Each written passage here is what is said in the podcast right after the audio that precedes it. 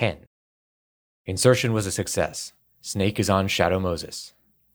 Richard walked into the study with the update he just received from one of his men. The study was almost unrecognizable, thanks in part to the racks of communication hardware.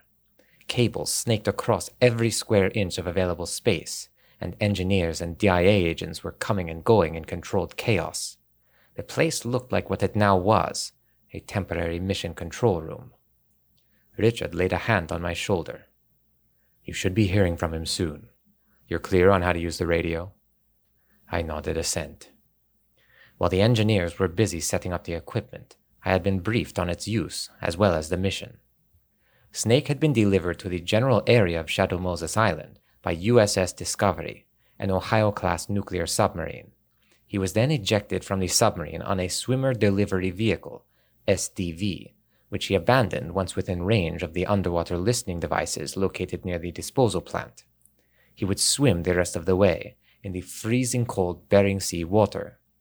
This last leg of the insertion struck me as nothing short of suicidal until I learned that Solid Snake was outfitted with a state of the art sneaking suit and had been injected with a compound designed to prevent the onset of hypothermia. In addition, while Snake would be the only field operative involved, he would be in radio contact with a support team during much of the mission.